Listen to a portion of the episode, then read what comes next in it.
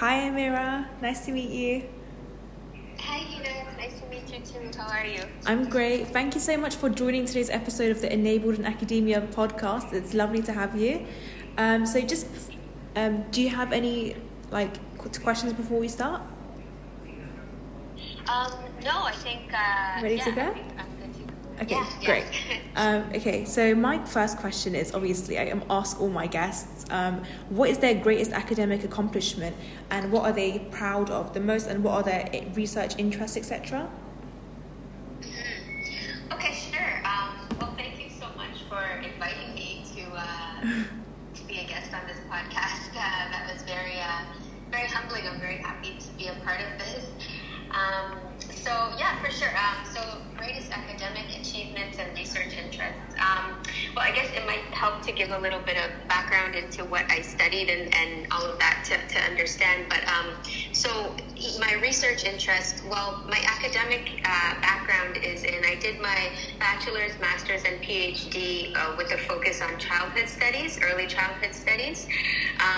But throughout my PhD and now, since completing my PhD and now in my line of work, I've focused more on higher education. So I've always been interested in, education, childhood, and now higher education. So in terms of, my research interests, education and in this case, in relation to disability has been a major focus of my research. In terms of, I guess, a greatest achievement, well, something that I value in my research is that, so when I was doing research while I was studying childhood studies, I usually tried to have a child-centered focus, so doing research with children to get their perspectives on various phenomenon. But now in higher education, I guess something that I value about my research is that I'm student focused. So I try to do a lot of student centered research. So research with students and getting their perspectives on, for example, accessibility in higher education, disability, things like that. So I guess something that in terms of an achievement or something that I value, it would be that I like to, the communities that I'm researching on, I like to give as much agency and voice to them as possible and do the research with them as opposed to on them or for them. Yeah. And do you mind me asking, by the way, now that I'm thinking about it, how did you get into the, how did you sort of begin to pursue this interest of disability in higher education? What motivated you to pursue this more and to research this? Yeah, that's a great question. It actually started during my PhD. So during the PhD process, there's three stages that usually you're expected to complete. There's coursework, there's something called comprehensive examinations, and then there's the dissertation that you write afterwards. And during the comprehensive examination experience, I required, I asked for some access needs to be met, and I was told that I needed an accommodation letter and I needed to go through student accessibility services. But the thing is, it wasn't a big ask. In this case, it was more just an extension and a little bit of flexibility. But I found it so fascinating that I was being sent through this rigorous and it can be an invasive process. I had to go, get medical documentation and all of these things to get a letter confirming that I needed a bit of flexibility with the requirements and a bit of, a bit more time when it was such a simple ask. And then that kind of, I guess sprouted my interest in this from a personal place because then I learned a little bit more about our student accessibility office, which is great. And, I'm glad that the support was there and I was able to get the letter of accommodation. But I started to see things in more in terms of access for higher education students.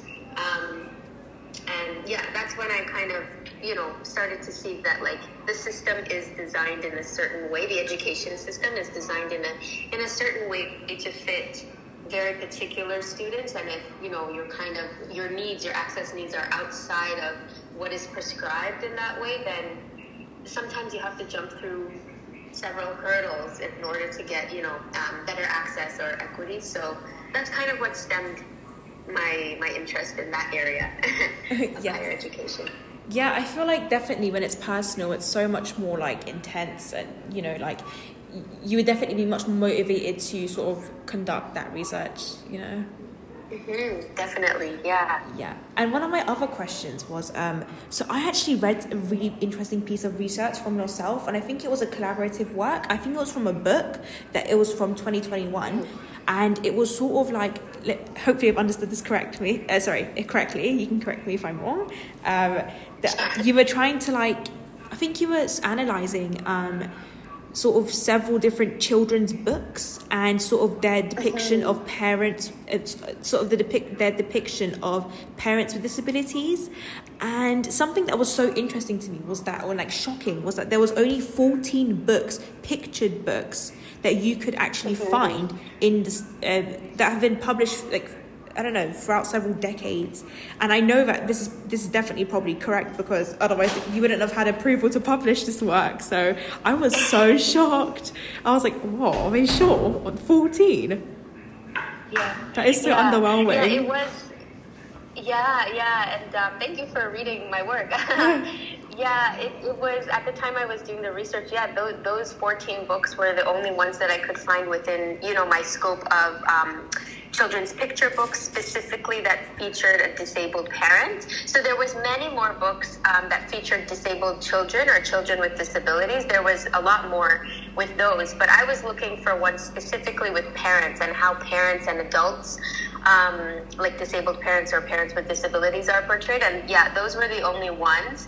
I should say that I did limit it to English books and books within, North America and the Western world, UK and things like that. So there may be books out there in other languages that exist.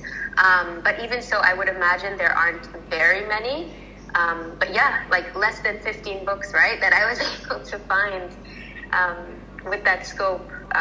It's interesting because...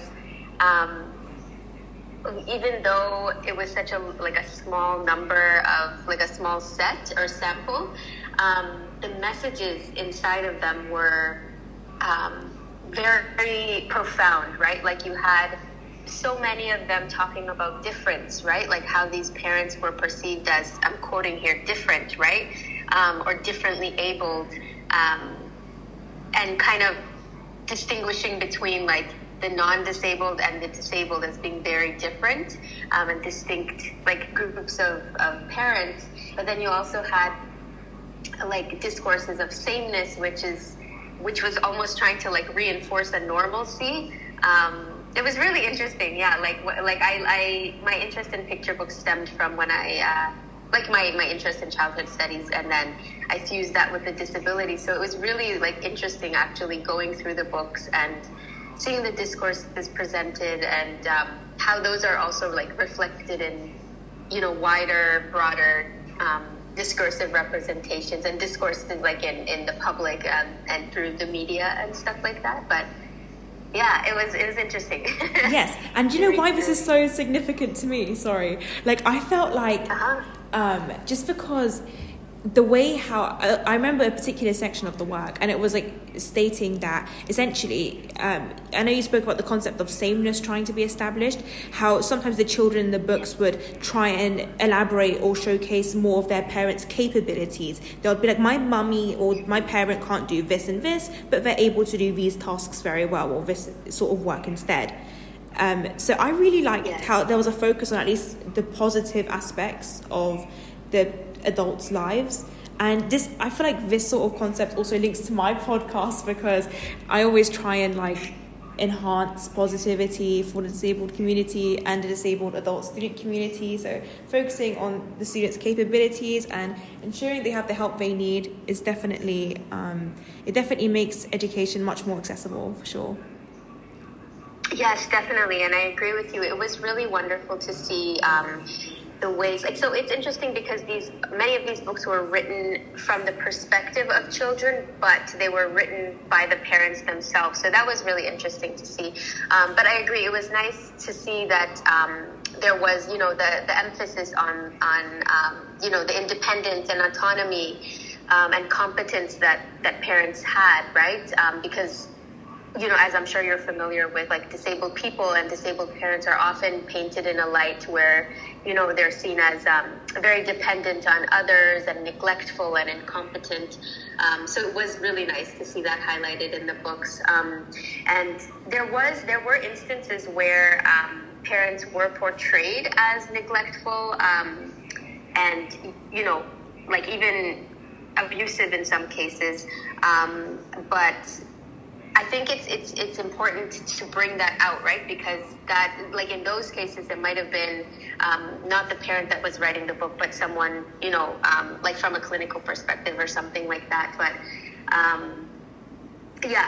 that's a good, like, on that note, actually, I do want to kind of emphasize that in cases where I do mention that, like, in the books, children may have been seen as, like, child carers or having neglectful parent. That doesn't extend to disabled parents and the community generally. Those are discourses that are being pulled from the books. And it speaks to how they might be interpreted by others as they're reading it. So, it was really interesting to kind of go through the analysis with those books. Yes, I was also wondering, like, so I know I've said this before, but obviously the number of the books that were available were really shocking. But I was like, is it because of your criteria? I know you did mention before, but I was like, was another one of your criteria for the books maybe like, does it have to be from the parents' perspective? Like, is that why? No. It could have been from anyone's perspective. I was. Yeah, just looking for any type of children's picture books that focus on disabled parents. It could be from the parent's perspective, from the child's perspective, from an outside perspective, and that was all I was able to find. That, like you said, that was in, I think, 2021, so maybe by now there's a bit more, but that wasn't so long ago, right? So, that was all that was available at that time, which was very striking, Definitely, but disabled parents are a group that don't necessarily have a lot of support or focus on in, you know, research and stuff like that. So that speaks to that they are definitely underrepresented in research and in representation as well. Mm-hmm. Absolutely. And another one of my questions was sort of linking back to your point about disability representation was, do you have any sort of solutions that maybe you could suggest as to how disability access can be improved within higher education settings such as universities?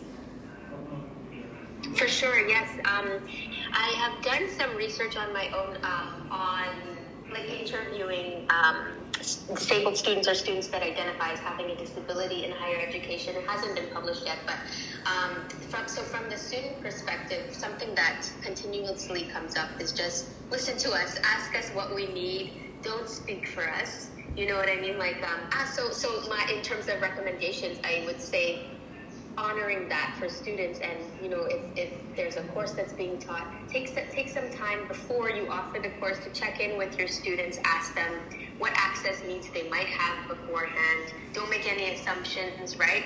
And sure, like in higher education, many institutions have student, like, accommodations or student accessibility offices that they can receive accommodations letters from, and that's great.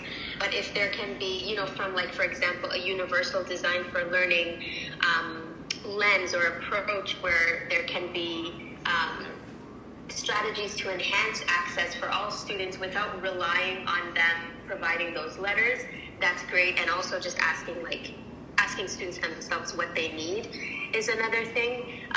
But something I think, like, because the thing is that puts a lot of the onus and responsibility on students and on the faculty, like the instructors themselves. And I think, to answer your question even more in more depth, I think something that really needs to change also is like the systemic and institutional level, right? There's a lot of like attitudinal barriers to access and disability justice within within higher education. I think changing perspectives on disability and how disability or even access or any of those things are viewed will need to happen fundamentally before like we see some real change. Because as it stands, as I'm sure disability in the public discourse outside of the disability community is seen primarily through a lens of lack or being less than, or through a lens of like ailment. There's a lot of like medical models that kind of take priority in public discourse and public ways of thinking about disability.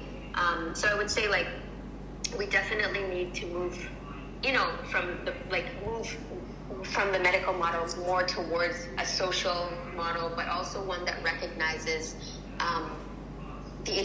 how institutional and systemic factors can work to disable students just from the outset, and from the like registration and enrollment process from the get-go basically, and start there, because there is so much like in terms of students speaking up and saying what they need and having their needs taken seriously, and there's only so much instructors can do as well. But if the overarching culture, like the socio-political culture within the institution, still views disability from a very archaic or medical kind of lens, then there's a lot of limitations that you're working against within the institution as well. And another thing is also not to like lump disabled people or people with disabilities into one category, especially within like when you're talking about like supporting disabled students in the classroom or in the education system, the higher education system. They're not a homogenous group, right? Like there's the disability community is so vast, so disabled students are going to be very diverse and have a variety of needs. There's diversity within and between groups of students. So I think that's where listening to them comes in really useful, but also taking the time, to like, we need to really shift the discourses around disability that are just permeating like higher education, and, with access being seen as like an afterthought, right? And accommodations sometimes being seen as like a nuisance or like, something that's, not, that there's a lot of pushback on that as well. So yes. Sorry, that was a long-winded answer. It's fine. Something I actually wanted to talk about, just before we go, is actually, like, it's so hot. It's something so difficult about the disability community is that maybe the non-disabled just simply cannot comprehend the nature of disability because obviously they aren't experiencing it. So maybe it's more difficult to sympathize, or even if they are trying to accommodate a disability, like even if it is their job, for example, it can still be just really difficult to understand the disabled community's needs. So that this sort of self-advocacy phenomena that the disabled community have to pursue quite often, which can be tiring at times, but also positive, of course. It can be quite complex and very difficult. Yes, definitely. And to that, I would say yes, for sure. And especially like we're talking about the overarching like kind of discourse and like the ways that disability is understood on a more like social and public level, for sure. Non-disabled folks or people that are not from disability communities, exactly, it might be a challenge for them to really understand this from such, from the ways that people within the community kind of see this stuff. And to that, something that I can say, like, for example, I'm an educational developer right now, so I work in my institution, York University in Toronto, Canada.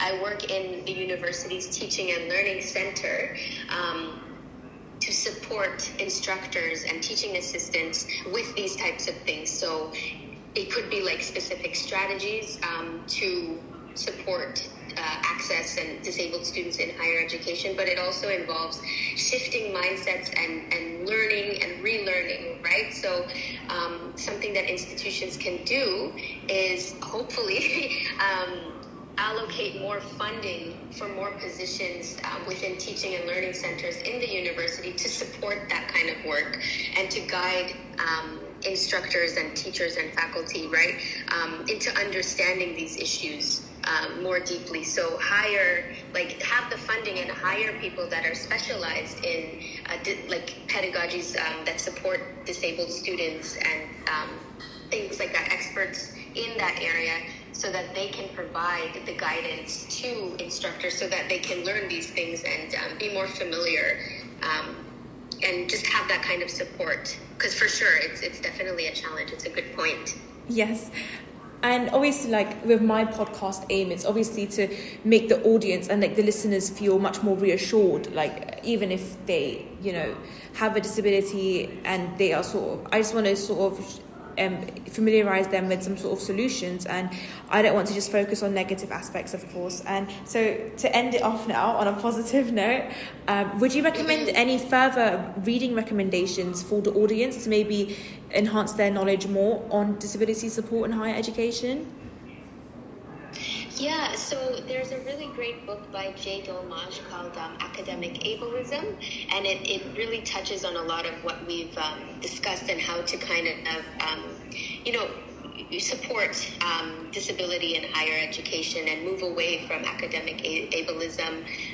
There's also Mad at School by Margaret Price, which is really a wonderful resource as well. And it really, yeah, like these kinds of resources and readings really amplify the voices of disabled people. And yeah, I think they would be delightful reads and really, really enlightening for folks. Yes, absolutely. Thank you so much for appearing on today's episode of the Enabled in Academia podcast. It was lovely meeting with you. Bye. Bye. Thanks, Hina. Bye.